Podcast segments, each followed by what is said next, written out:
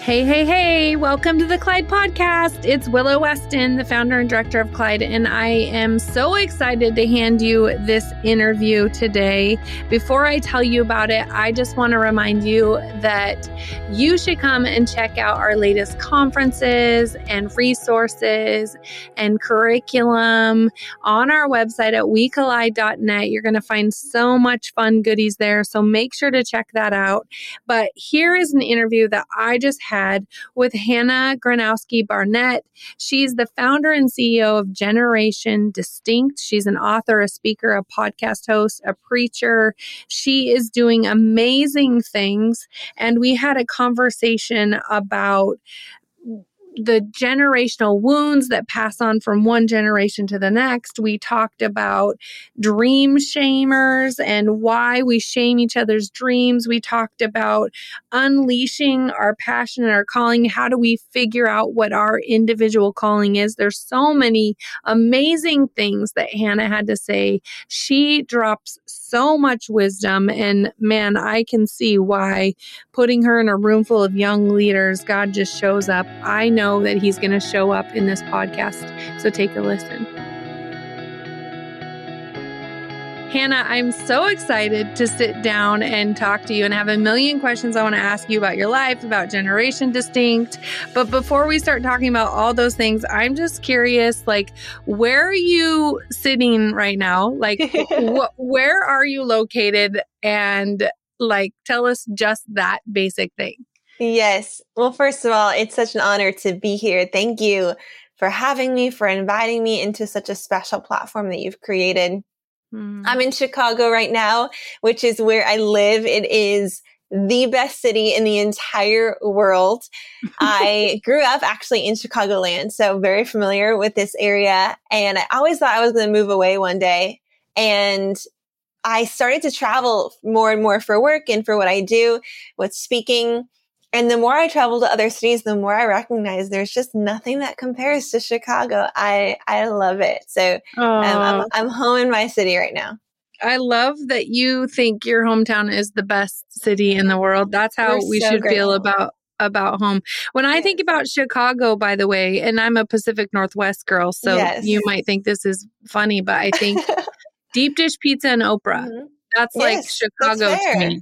That's fair. it's, you know, it's so interesting. I have a lot of different items I hear that are brought to mind when people think of Chicago. Some it's really good. Others it's a lot of brokenness and mm-hmm. pain and and and in many ways both are true. Uh, but we really are trying to be voices for the beauty of Chicago because it's there and it's good and we're we're we are excited about what God's doing in this city. Yeah, yeah. As you were sharing that, I mean, I definitely um, thought of Michael Jordan and the Bulls, but then things got serious in my head for a second, and yes. I I do know, you know, kind of what you're alluding to that mm-hmm. uh, violence and yes, and all the things that people are kind of um, seeing happen in Chicago, but also yes. kind of labeling Chicago as. And I love that you're saying, "Hey, God's at work here." Yes. And there's people yes. that are trying to bring hope and light. That's right. That's goodness right. in the midst of it. And you're doing that. Mm-hmm. So there's so many questions I want to ask you. I mean, you're an author, speaker, a podcast host, you're a preacher, you're founder and CEO of Generation Distinct, which is a grassroots movement that equips young leaders with tools to identify their purpose and discover the wrong they were born to make right. Wow. Like you do you ever get bored? in, no, in fact, just over the weekend, my husband and I were sitting in our favorite restaurant in Chicago, which is what usually makes us feel inspired and excited. And I was telling him about the three new business ideas I had. And he, beautiful soul that he is, was nodding and saying, all right, sounds great, which is exactly what I need in those moments. So no, I, am a dreamer by nature. And so it's fun that in all of those roles, I, I get some some liberty and some freedom to continue to dream really big dreams. I love that. I thought you were going to tell me that he started to have a panic attack at dinner just three more new ideas. Hey, I'm curious, how did your story unfold in such a way that you now lead a movement that equips young leaders to identify their purpose and discover the wrongs they were born to make right? I mean, how did your own personal story unfold yes. to get you yes. to this place? Yes. I often say that I am the product of a lot of leaders who looked at me and saw potential in leadership before I did. And these were individuals who they had no business believing in me. They had no evidence. They had no reason to invest in me. And yet they were gifted, I believe, the eyes of the father. And, and they used that and they, they use their words verbally to affirm that and to call it out into me. And then to give me opportunity to start using that. And I truly believe that is one of the most beautiful gifts we can give to the people around us is by being generous with our words to identify the things in others that they might not see, but are within them that God can use to create change in the world. And it's interesting when I look at kind of my background and where I come from, I, I think it's really important to look at where you've come from if you really want to know where you're going. And, you know, in many ways, in both of my family lines, there is a lot of, of brokenness, you know, from the generations past and grandparents and great grandparents and etc. I mean, it, it, runs the gamut. It's, you know, depression, you know, um, suicide, alcoholism, addiction, abuse. I mean, it's all there. And in many ways, statistically, I should be an addict. I should be um, contemplating taking my life often. I should be struggling with alcoholism. I should be, I should be anything but a, a leader of a movement helping people encounter Jesus. However, in my family line, there were chain breakers. And that's my dad on his side and my mom on her side. And because of the way that they broke chains and they fought against the things that they had been handed down, um, they were able to look at me, their daughter. They they came to Jesus later in life, and they were able to look at me at a at a very young age and speak that there was purpose over my life, that I could blaze new trails, that I could take the Gronowski name even further than they had taken it. And that was this legacy, this picture that was planted into me from a very young age. And because of that, I started to see myself as a leader. So it was first my parents, and then it was leaders at my local church. When I was 12 years old, I had a local leader that saw that I was a pretty good communicator, that I could tell stories, that I was pretty, um, whether it was smart or not, pretty confident on a stage. And so she gave me the permission to start telling Bible stories to the kids on Sunday mornings. So 12 years old, there I was teaching Bible stories to these little kids. And even in those moments, I was, I was feeling what it felt like to use my unique gifting to further the mission of Jesus through my local church and into the world. And then when I was about 17, I had a pastor that said, Hey, I, I see you as a speaker and as a leader. And put me in front of the, the main stage audience and had me give announcements on Sunday mornings. And, and I started to recognize, I think I have leadership capabilities. And so they, they brought me onto their staff and I was leading a team of 40 volunteers when I was 18 years old. And, and these leaders, they just kept giving me opportunity before I had any reason to prove to them that I could handle it. And I did make mistakes and I failed and I had accidents and I, I did things wrong and I had no idea what I was doing. But I truly believe that one of the things that we use to push down the potential of the next generation is we tell them they have to prove to us why they can lead before they start leading.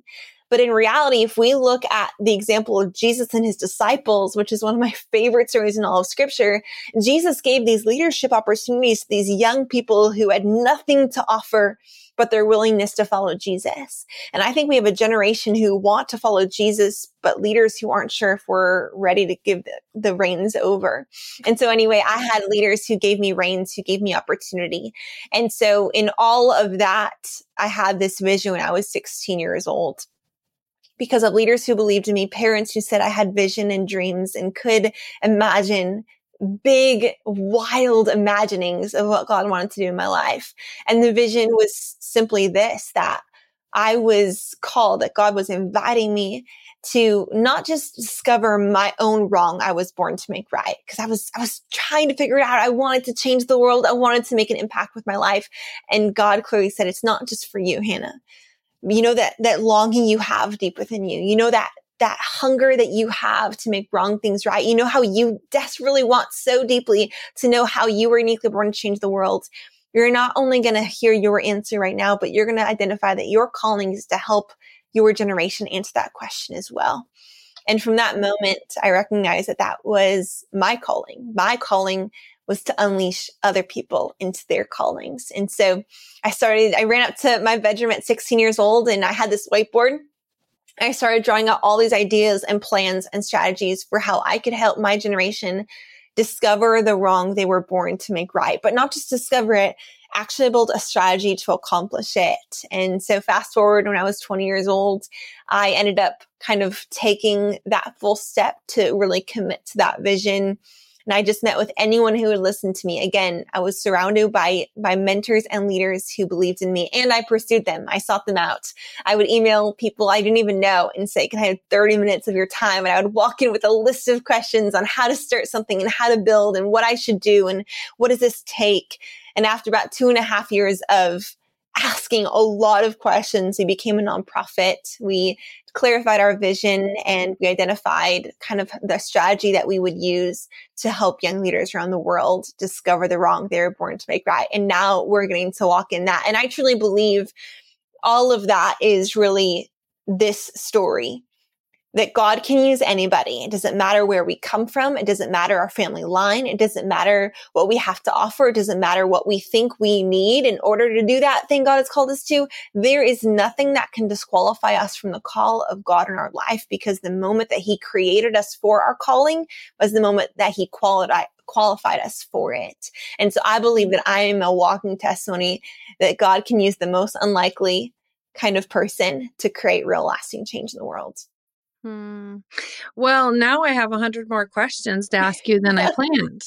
Let's go. Let's dive in. I love yeah, What an incredible story. And I I want to rewind back to multiple things you said. You're so speaking my language. I mean, mm-hmm. I uh, became a Christian at 21, had this radical life change, wasn't raised in the church or to know Jesus or know the gospel. And I ended up getting called into ministry right away. Oh, and oh, wow. The church staff asked me if I would consider applying to be a pastoral intern and preaching. And I was like, no way, never, never, never. Like, I'll, you know, visit elderly women in the nursing homes. I'll like play volleyball with students. I'll right. clean the toilets, but like, right. I'm not going to preach. And it was actually a youth pastor who saw something in me I didn't see in myself that yes. changed my entire trajectory. Yes. And I think you were talking about that, this idea of like, I call them potential spotters.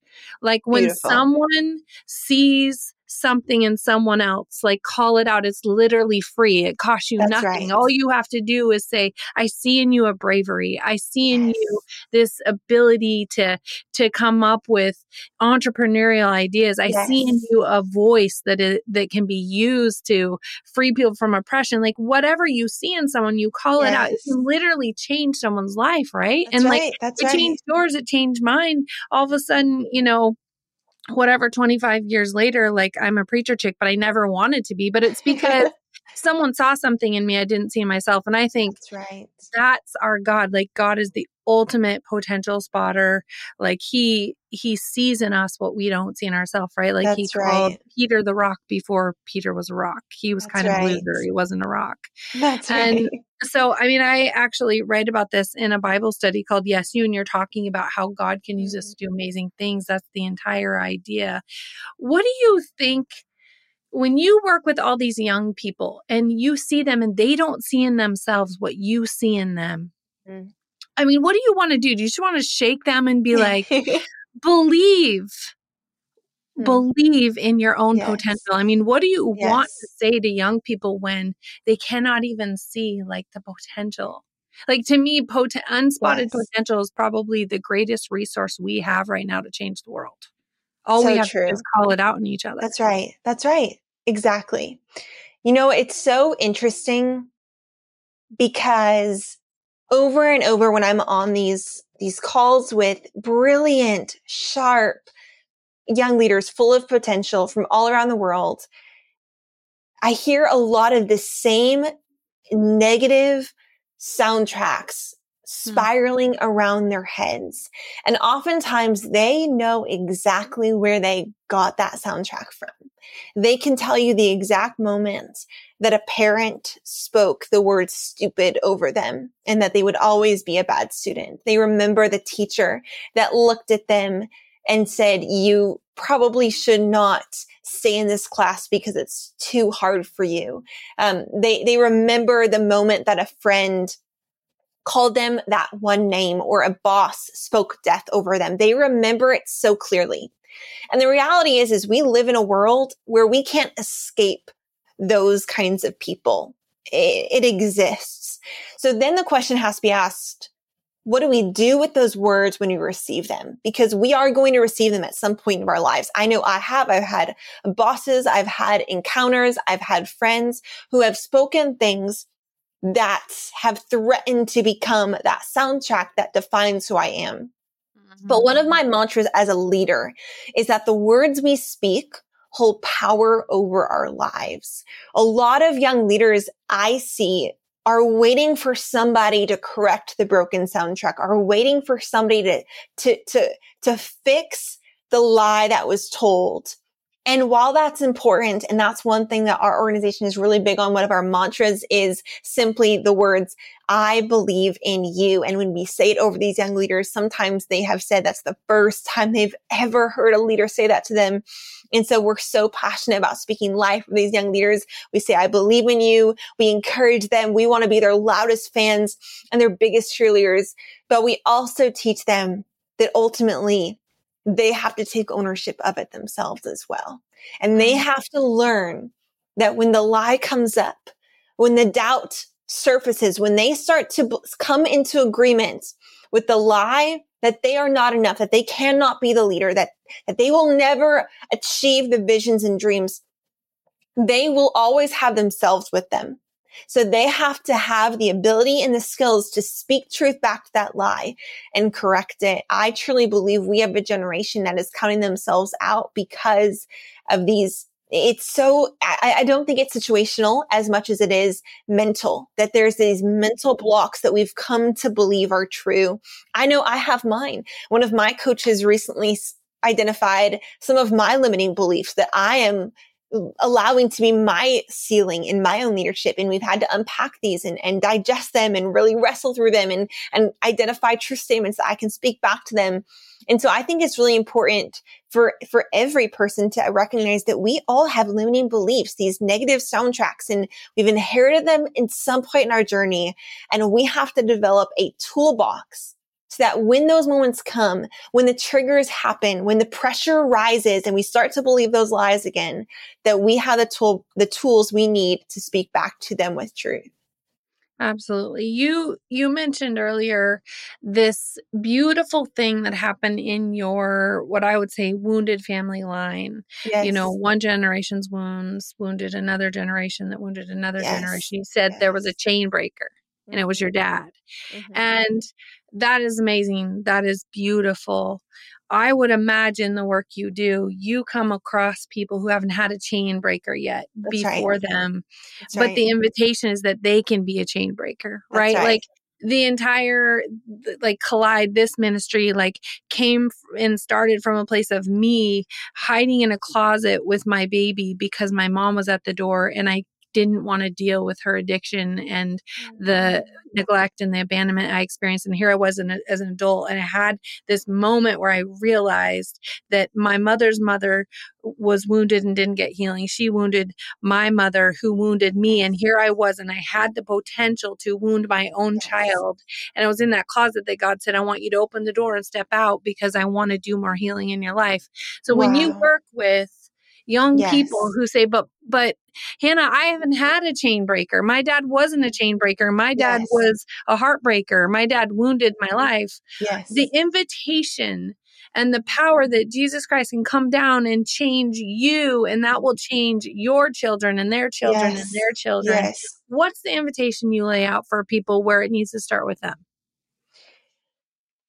You know, I think there's not a good example for a lot of these young leaders to look at as to even how to be a chain breaker.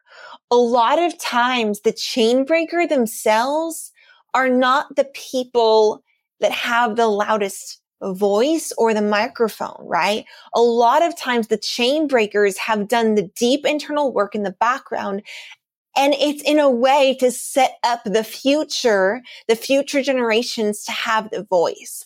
And so one of my passions has been getting to tell the story of how my dad was a chain breaker because he is an incredible leader in his own right. He has done amazing things and so many individuals look up to him in his leadership. However, he's not on the stage. I'm the one in the sta- on the stage and he's the one usually in the front row, oftentimes crying as he watches me oh, speak oh, and preach around the country as he's such a gift. And recently at our last, we had a, an in-person gathering for Generation Distinct where we invited all of our cohort individual uh, cohort members to the city of Chicago and we held a three day mobilization event and it was fantastic. It was powerful.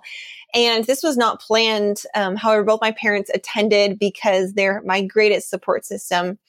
And there was a moment when the whole room, not because of what anything I said, one of the other leaders and, and that we had brought in as a speaker had met my parents, had heard the story, was so moved that they got up on stage and they talked about it and they had the whole room give a standing ovation to my parents who were sitting in the back and they both were crying. And it was this moment where the room honored that what I've been able to accomplish in my life is only because of what my parents did in the private places, in the moments when there was no stage, no lights, no Instagram, nothing exciting or beautiful. In fact, it was hard and gritty and painful. A lot of boundaries put up, a lot of healing work, a lot of community, a lot of confession, a lot of breaking, a lot of saying no. A lot of what is so unglamorous was done so that I can do what is often deemed as the flashy, glamorous life. And I, what I often say to these young leaders is that what we have to understand is that the most important things we'll do in our leadership is not the things that happen on a stage. It's what happens in the private places where we choose to do the messy work to do to, to come into alignment with with who God is and who God says we are. And it makes me think even of the story you just said, where your daughter will never fully understand right? What it felt like to come out of the closet that one day. And there was no Instagram video. There was no paparazzi following you. There was no stage and lights in that moment. There was just one person making a choice for the future generations. And what I often say to these young leaders is I want you to think about your future children. And I want you to think about what kind of legacy you want to leave for them. Who do you want them to be? And who, how will you today put in the hard work, the messy work to do the things so that one day your child will be the Hannah. Your child will be the person that will get to say, I had a parent that broke chains and changed my life forever. And I, I really think it comes down to this mental shift we have to make as a generation, as, as a world, that the most important things we do are not on stages. They're not glamorous. They're not flashy. They're not cool. The most important things we do are the behind the scenes messy work. And I encourage these young leaders go to counseling. I encourage these young leaders identify the hurt in your past, acknowledge it, mourn it, be, come to terms with it. But also, and this is something that I learned from my dad. I asked him, I ask him often, how, did you do it? How did you so have this 180 where he was living in all of this brokenness and then he encountered Jesus and he started living in all this beauty and goodness and holiness. How did you do it? And the thing he'll just say over and over with a smile on his face is, Hannah, I'm a new creation. I'm a new creation. And no, it wasn't so easy that he just said he was a new creation and everything changed. But there was something where I believe he, he so fully came into agreement with the newness of who God made him to be that he was no longer walking in the person he was. He, he fully believed he was new. And I think a lot of our generation today, unfortunately, a lot of us are walking in who we were and who our family says we are and who our family is that we're an, we know we're a new creation but we're holding on to that old creation because we can't let it go because in some ways it's gotten tied into our identity and at some point we have to say yes we we can acknowledge the trauma we have to heal from the trauma we have we it is real but at some point we have to release it from our identity and claim that we are a new creation and that's when we get to actually be a chain breaker Hmm. So good. I it's uh, making me think of a conversation I had with a woman in the last week who mm. asked to meet with me and just kind of laid out just traumatic traumatic childhood experience, adult experience. She's been through about everything you can imagine. And she was saying uh, she knows God loves her. She knows that but she's completely isolated and lonely and feels like she doesn't have friends because she can't believe or even interact in a room like someone else could love her. So she pulls back and hides and doesn't engage and finds herself isolated with no community. And I got so worked up like talking to her that I almost felt like I got scary. I was like, I need to calm down a little bit. But I was like, they're not separate because she kept trying to separate. Yes. I'm like, I believe this about God, but I don't believe this about myself. And I'm like, no, no, no, no, no. Like, if you believe that God made you, God loves you, God yes. purposes your life, that you matter, then you have to live into the belief that you claim yes. when you walk into every room, right? Like, you have to walk into a room and live into the worth that God claims upon your life. That's you can't right. just That's say, right. I believe God loves me, but then you walk into a room and you assume no one's going to love you. Yes. Yes. So your dad, I love that you say yeah. he fully came into agreement. Yes. With the idea that God made him a new creation. Like you live into something as though it be true, even if yes. you're questioning whether it is. That's right. That's it's, right. so powerful that your dad yes. did started doing that work and that impacted you and now you get to impact so many people. Mm-hmm. I want to talk about so much of your work. And of course, I stalked you so that I could figure out what I wanted to ask you, and I have so many things to ask you. But you talk a lot about being wired to abolish cultural complacency. Mm-hmm. I'm curious if you can help us know, as people who are listening in on this, if we've, how do we know if we're personally getting to a place where we're complacent? Fantastic. It's interesting how how much our our world, and I would even dare say the Christian culture has become confused with the whole purpose of what this life is. It's interesting. I write about this in the book uh, called Generation Distinct as well that I wrote a couple of years ago how I will often find myself sitting with young leaders, whether that's on Zoom calls or on phone calls. I mean, I was just driving today and I just usually spend a lot of my drive time on phone calls with these young leaders from our generation distinct cohorts. And so I spend so much time with young leaders from all over the world. And oftentimes the conversation will go something like this. I will sit down with them and they will say two statements in the in the span of an hour long conversation. They might say it different, but these are two very common themes. One of them is they have never felt more burnt out. That they are exhausted, that they are stressed. Maybe for some of them, it's college is feeling overwhelming. They've said yes to a million commitments. They're in every club. The sports team is intense and they're still trying to have fun with their friends on the weekends and they're stressed and overwhelmed. At the same time, they will also say, I want to go after my purpose and my passion, but I just don't know how and I don't know where to start and I, I don't know what to do. So, so it's interesting because those two statements seem to contrast. They're mm. doing more than ever before, and yet they don't feel they're actually stepping into their passion or their purpose or what they were called to do. Now, typically, if left to their own um, accord, what we'll often see, and I've done this myself, is that when we're stressed and overwhelmed, and we want to go after a purpose, but we feel that we have no capacity to do so. And we look at the list of things on our to do list. The first things we cross off are often the things that are connected to our purpose in some way.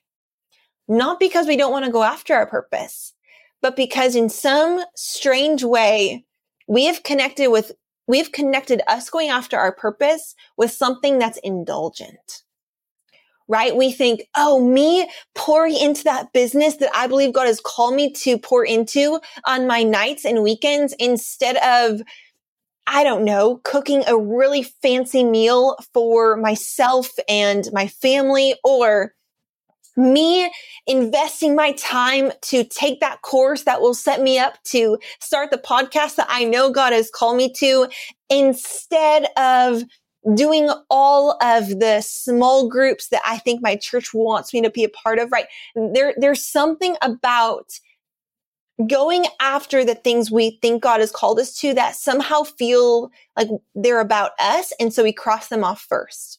We say, well, I don't have time for that.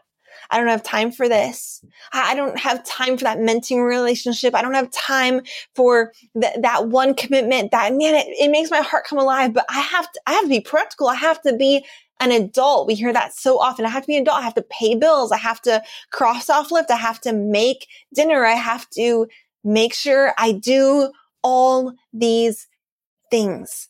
Hmm. And again, those things are not bad, but so often I think we're not saying no to our purpose on purpose. We're just so distracted by all the good stuff that we say no to the purpose of God on our lives. And I think we need to start honoring the call of God in our lives again. That cultural complacency is simply coming into agreement that we are too busy from all the life stuff to ever go after the call of God in our life. But sometimes I just ask this question and it's this. What if God has already given us everything we need to say yes to his call on our life? That one thing, the, the, the, the idea that there is a wrong we were born to make right, that we are an essential, pivotal part of God's redemptive plan for the world. So what if God has already given us everything we need to play our unique role in bringing about his redemptive purposes in the world. And he is leaning over the edge of heaven, watching to see what we're going to do with everything he has given us.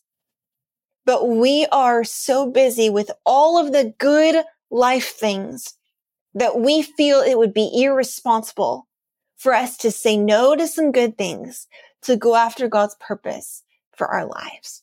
Hmm. And so what I encourage a lot of people is to say, Hey, here's what I want you to do first. You have to come into agreement. Again, I'm really big on this idea of coming into agreement. You have to believe it first that there is actually a wrong you were born to make right. If you just believe you are one of masses, if you just believe that you kind of fit in with the crowd, if you just believe you're here to do what everybody else is here to do, and you're just there to fill a spot or be another body in a room, then you're never going to treat your life like you have a purpose that could change the world. But if you really believe there is a wrong you were born to make right, you will prioritize the time and you will make it an intentional act of worship as an as opposed to seeing it as a distraction from doing all the things that we convince ourselves we should be doing. Hey friends, as a special thank you for listening to our podcast, we wanted to give you all $10 off your tickets to our Meant for More conference on March 3rd. At this conference, we will be hearing from Maddie Pruitt Trout, Candy West, and Willow Weston. We are so excited to hear from these incredible women, so follow the ticket link in our show notes. Use code PODCAST at checkout, and the discount is yours. Thank you so much for tuning in every week, and we hope to see you at the conference. Mm. Hannah, this is so good. I want to grab your book and read the whole thing. You're you're preaching to this mom over here that mm-hmm. I just had a moment on my back deck with my 19 year old son who decided to not go back to college and came home mm-hmm. and let us know, which was a really brave decision on his part. But of course, you could imagine as parents, yes, how you might feel about that decision. Yes, yes, absolutely. And about a month and a half after he made that big decision, he recently sat on the back porch and vulnerably shared with me a dream he has for his life, a very big dream. Mm-hmm. And not necessarily one that a lot of parents would say, yeah, go for that instead of Yes. college. Yes. And I I think what you're talking about when I sat there, I had a moment Yes. where you're logical, Mhm. fearful, live in the world and this is the way the world works and this is the Yes. norm and you got to follow the norm. I had a moment in that time where I could literally Mhm. dream shame Yes, absolutely. and be like, no, you got to be responsible. You got to adult. Right. You got to do the things. right. Or I can fuel the fire to a dream that who am I to say isn't from God?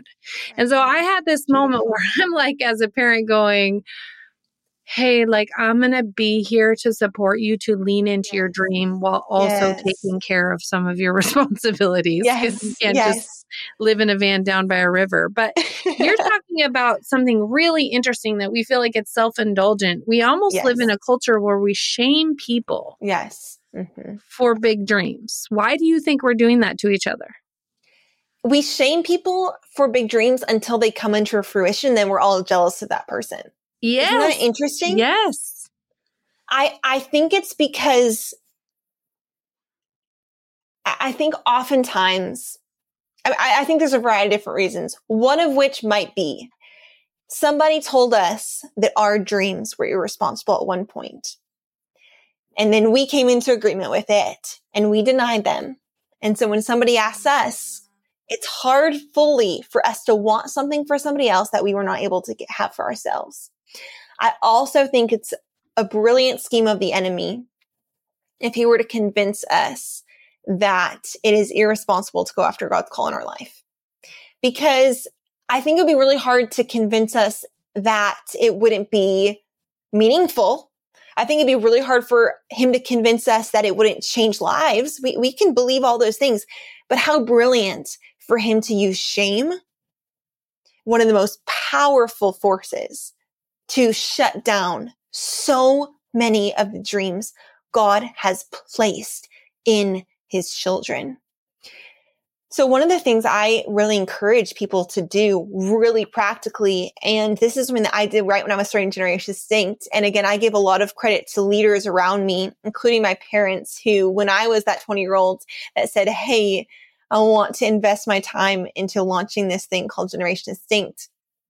They said, I, we believe in you. Uh, Mhm. Let's do it. How can we support you? And so I, I give you so much credit as a mom that I think in that moment, I had to really, because there was a lot of moments where I did think I was being irresponsible. I took up five different odd jobs to support myself in starting Generation Distinct because I needed to support myself in some way, but I couldn't have the structure of a nine to five. And so I was crazy. I was making no money and I was hustling and had very little time.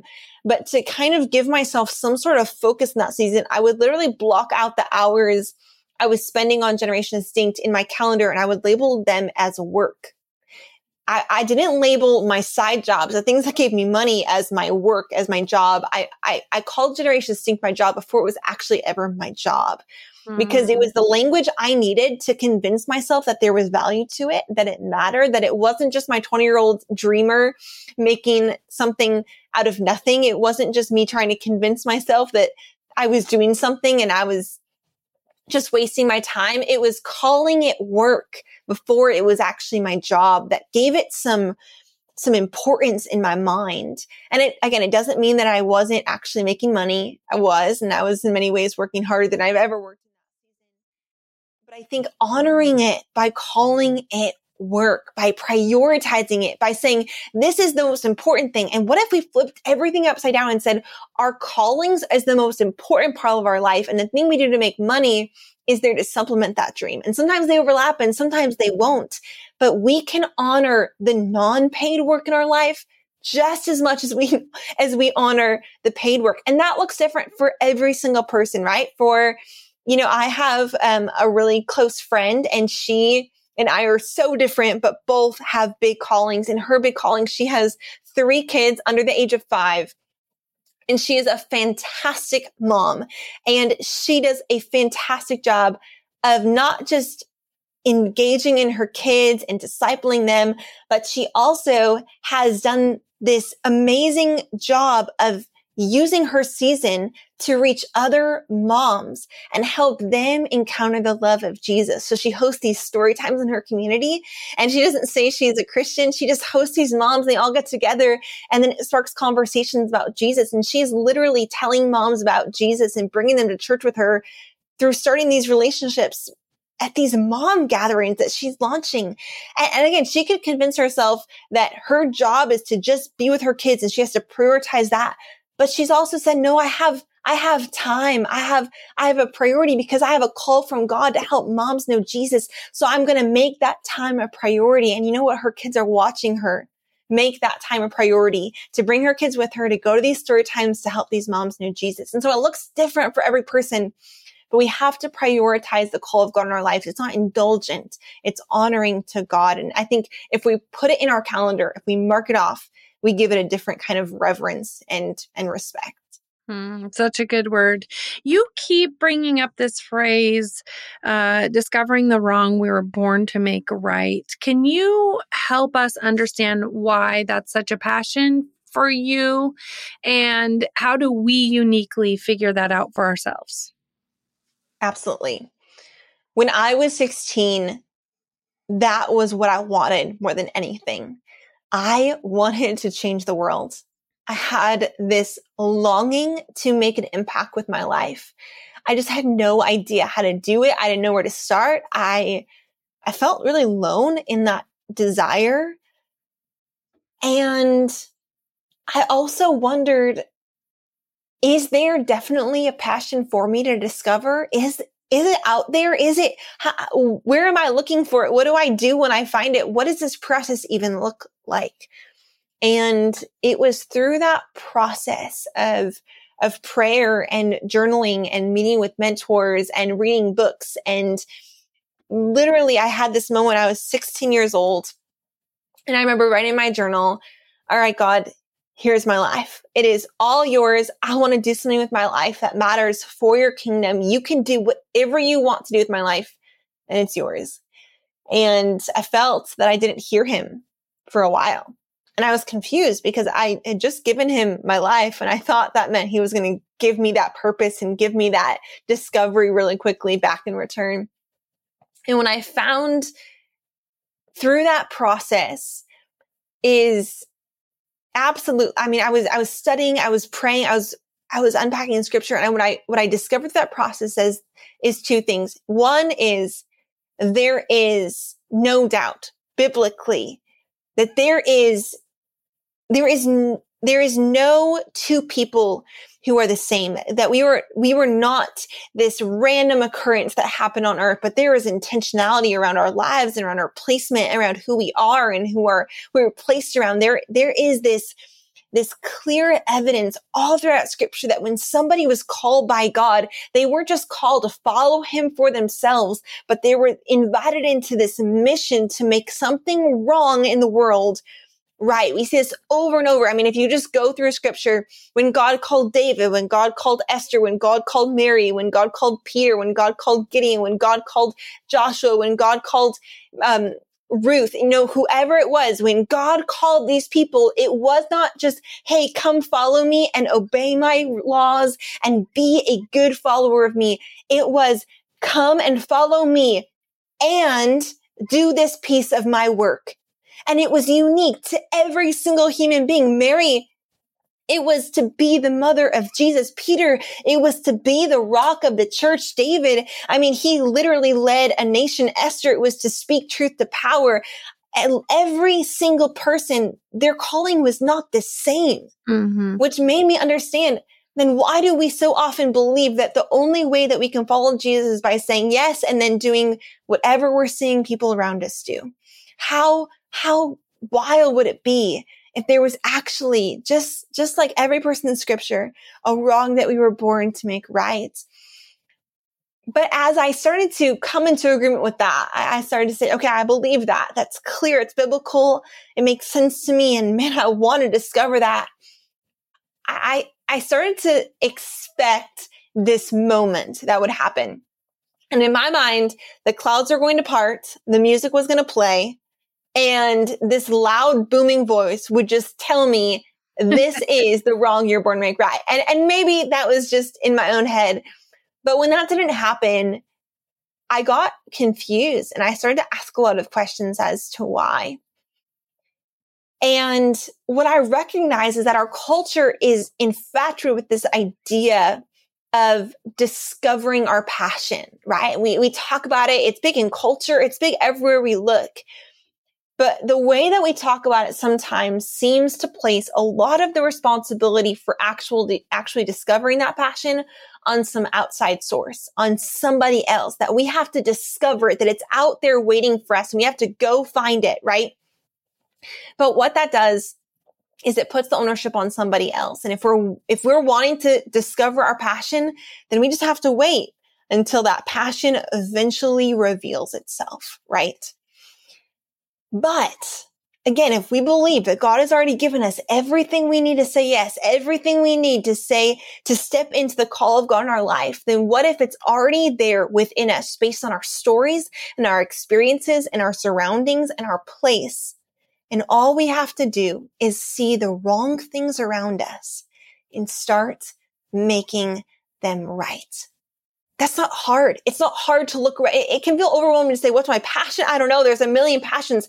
What is not overwhelming? I know exactly. If I look in my neighborhood, if my, in Chicago, if I looked at my window, I could see a lot of wrong. I could see a lot of evil. I could see a lot of heartbreak. I could see a lot of isolation. I could see a lot of sadness. I could see what's wrong in the world.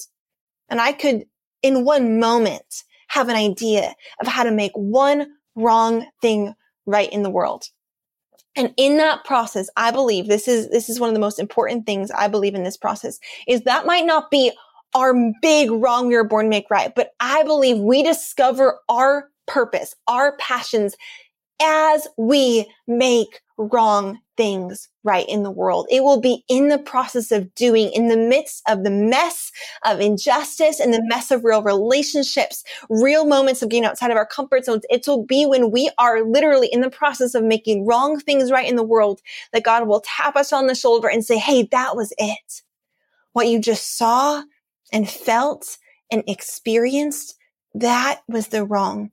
You were born to make right. For me, it's, you know, when I am sitting and talking with young leaders and there's a moment of breakthrough where they choose to step into their calling and they are starting to make wrong things right in the world. And that lights my heart on fire. And I feel and I know that is the unique wrong I was born to make right is taking young leaders who do not think they have a passion or a calling and helping them actually step into it. But I didn't find it by just sitting on Zoom calls with young leaders. I found it in the process as I served these refugee kids. I remember when I was younger, I would volunteer and tutor these, these refugee students. And there was nothing amazing about it. I didn't know that was my passion yet. I just started tutoring these kids and they were fourth and fifth graders.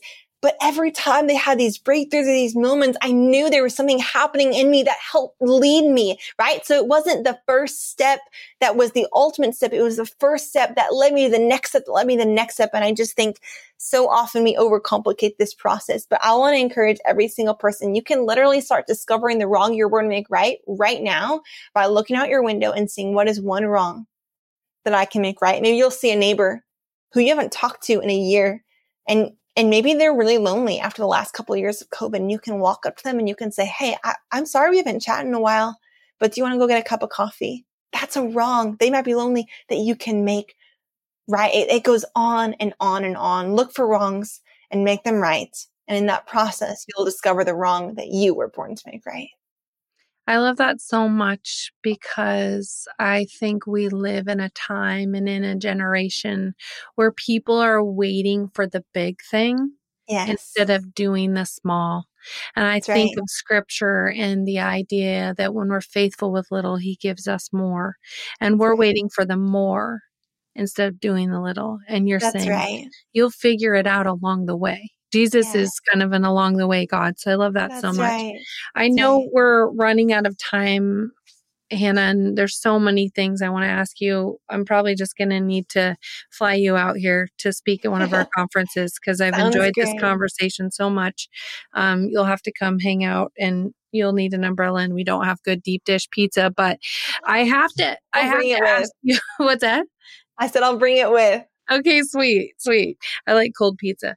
I have to ask you before we close this up because you're inviting people to start to just look out their window and do the small, like see a need, mm-hmm. meet a need, yes. you know, see it wrong, make it right, start there, and slowly it'll unfold and you'll start to see more of your purpose, more of your calling. When someone starts to see their purpose and calling unfold, mm-hmm. and it gets it gets big and it gets overwhelming and you can understand this you know at 20 years old you had already started speaking writing doing youth ministry you know did ministry in the dr you graduated from college you launched generation distinct when god starts unfolding like mm. a big dream after a lot of faithfulness little by little by little mm. how how do you like what's your advice for the people who are like I don't know if I have like yeah. I don't know if I have what it takes. I don't know if I can handle the naysayers. I don't I'm scared like fear sets in because um, they've moved past dream shame and instead they're staring a big dream right square in the face and God is unfolding it and they're like, "Oh, holy yes. cow." Yes. I think the more we stay connected to how normal we really are, the less big it really feels and the less scary that it is. Right? I have this persona of myself, and this is probably a funny example. But when I am feeling a little bit too overwhelmed with the magnitude of what we're doing, I'll actually look at my husband and say, I need to just be normal Hannah for a little bit. And what that means is I need to do something that doesn't feel this big and scary. I just need to feel like a normal human called to do the things that Jesus invites us into. It means I probably just need to go up to the rooftop on our apartment building and hang out with our neighbors. Hmm. They don't care that I'm leading a nonprofit that reaches young leaders. They really don't. In fact, most of them don't care at all that I love Jesus, but they just care that I'm sitting with them and that I'm a friend that they know named Hannah and her and her husband loves to hang out with them and make jokes and grill out with them. Or it means I need to just go and get coffee with one of the young women I disciple in my local community or it means I need to go talk to Tony, who's the homeless guy in our neighborhood who sits on our corner. And my husband and I just love to talk with him. And, and none of these people care that we're doing something that feels really big to us. And I think that's really good. Something I say to Aaron a lot is, hun, if we ever get to the point where we're too busy for local ministry, we're shutting it down. We're taking a pause we're stopping the speaking. We're stopping the global ministry. We're going to stop it all because this is always the first priority.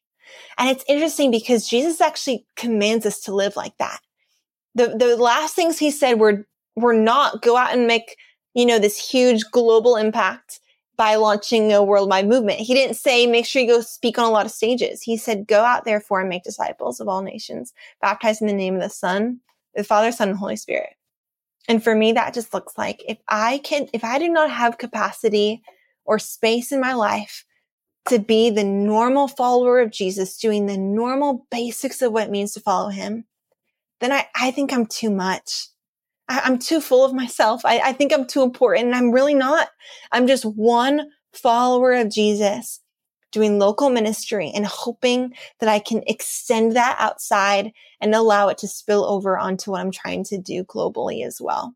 Mm. And so I would encourage people, if it ever th- seems too scary, overwhelming, hit pause, go hang out with somebody who thinks you're really normal, who doesn't care what you're doing, and who really is not going to even stroke your ego, who's not going to say, Oh my goodness, you must be so overwhelmed with all the important things you're doing but really they're going to be a little bit annoyed that they haven't seen you up on the rooftop in a while or they haven't seen you at the local park and they're going to give you a hard time because they just think you're normal. And that's really good. And so I would just say spend time with people that need Jesus because they're going to remind you of the things that really matter. Mm.